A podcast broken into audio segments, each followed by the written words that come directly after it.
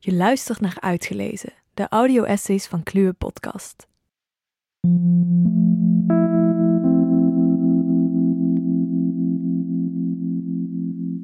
Bij Uitgelezen vind je audioversies van filosofische essays die wij de moeite waard vinden. In dit mini-seizoen zijn dat teksten over de bizarre situatie waar we ons in het voorjaar van 2020 plots in bevinden: de wereldwijde verspreiding van het coronavirus.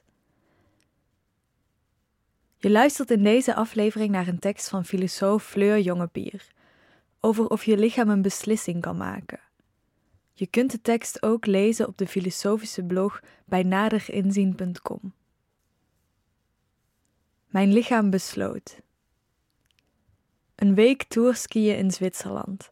Zwetend omhoog lopen naar afgelegen berghutten op meer dan 3500 meter met panoramische hagelwitte uitzichten lawineschep, zonde, stijgvellen, klimgordel, thermosfles, bivakmuts, nieuwe ultra-lichtgewicht donsjas, alles lag klaar.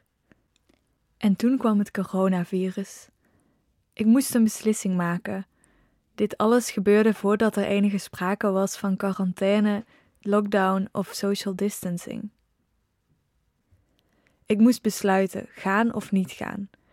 Een beslissing maken doe je natuurlijk met je hoofd cognitief, rationeel, overwegend. Zo ging mijn denkproces ongeveer. Wil niet, er is een kans dat het land op slot gaat als je op de berg zit.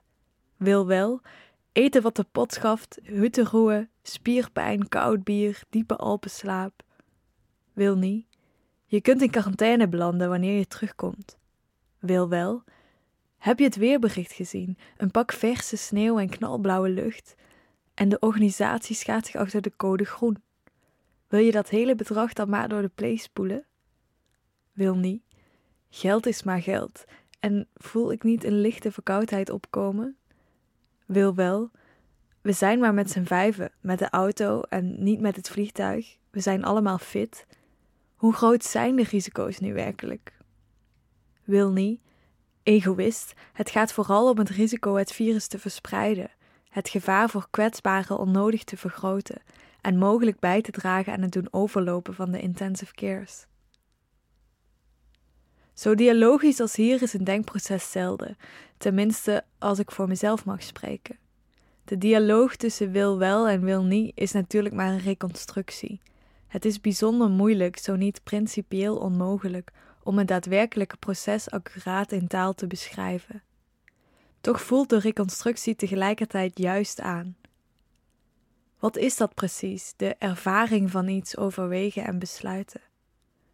Hoe groot zijn hier de verschillen tussen individuen en hoe betrouwbaar is het wat mensen zelf zeggen over hun ervaring?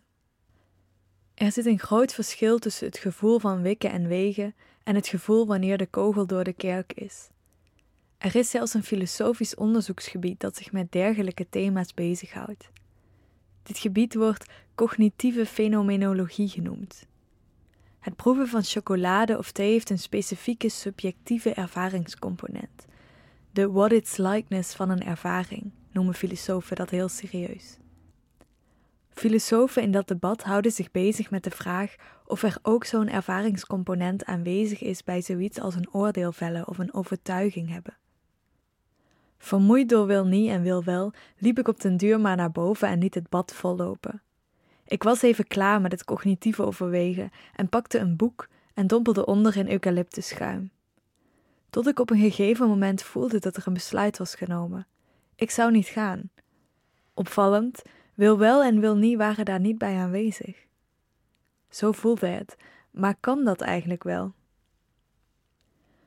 Uriah Kriegel, een tamelijk invloedrijke cognitiefilosoof, beschrijft de aard van een besluit in een van zijn blogs als de situatie waar de wil in haar versnelling schiet en haar ding doet. Een besluit maken behelst volgens hem het aangaan van een onbetwistbaar commitment en is iets waar een zekere afsluiting van uitgaat. Aldus Kriegel, als er nog een greintje twijfel is, dan is de beslissing nog niet echt gemaakt.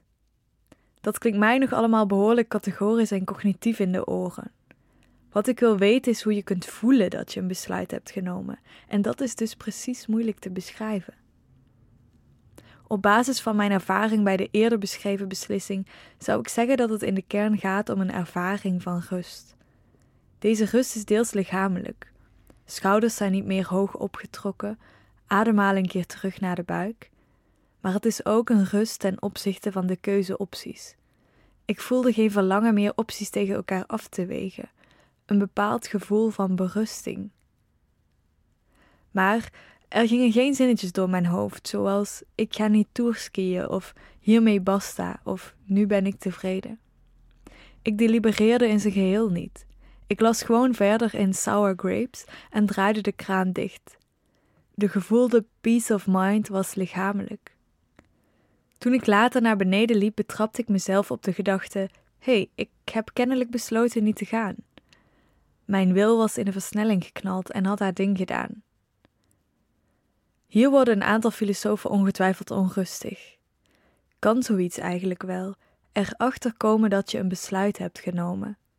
Zulke passiviteit past helemaal niet bij zoiets actiefs als een beslissing maken. Een beslissing maken veronderstelt dat je tot een oordeel komt. En tot een oordeel komen is noodzakelijkerwijs iets waaraan rationele vermogens te pas komen. Zo geeft Naomi Kloosterboer in een andere bijdrage aan bij nader inzien het voorbeeld hoe je erachter kunt komen of je overtuigd bent dat het basisinkomen ingevoerd moet worden. Om hiervan overtuigd te zijn, schrijft ze, moet ik er eerst goed over nadenken en bepalen wat ik ervan vind. Zo kun je verantwoordelijkheid nemen voor wat je vindt en verhoud je je op een actieve manier tot de wereld. Een overtuiging is, zoals Kloosterboer opmerkt, inderdaad nauw verbonden met nadenken en redeneren. Dat is ook de standaardbenadering wat betreft beslissingen. Met betrekking tot mijn beslissing in bad zijn er dus een aantal theoretische opties mogelijk. 1. Ik besloot niet te gaan, waarbij ik mijn lichaam is. 2. Ik maakte helemaal niet de beslissing om niet te gaan. Excuses voor de dubbele ontkenning, niet te vermijden hier. 3. Ik maakte in bad wel degelijk de beslissing om niet te gaan, maar het ik hierbij is niet mijn lichaam, maar verwijst naar mijn cognitieve vermogens. Kortom, het leek voor mij alsof ik op lichamelijk niveau een besluit maakte, maar in werkelijkheid besloot ik op cognitief niveau. Mijn beschrijving van wat ik ervoer is simpelweg niet accuraat. De derde optie vind ik een beetje paternalistisch en schuif ik terzijde. Verdedigers van de standaardbenadering zouden vermoedelijk voor optie 2 kiezen. Ik besloot pas echt iets, zouden zij zeggen, toen ik weer expliciete, reflectieve gedachten had over de reis. Ofwel, toen wil wel en wil niet er weer gezellig bij waren. Misschien ging het wel zo. Pas toen ik eenmaal beneden de gedachte had dat ik erachter was gekomen dat ik een beslissing had gemaakt, maakte ik die beslissing. In bad viel helemaal geen beslissing. De verdedigers van optie 2 moeten dan nog uitleggen wat er dan wel in bad gebeurde. En ook deze optie riekt naar fenomenologisch paternalisme.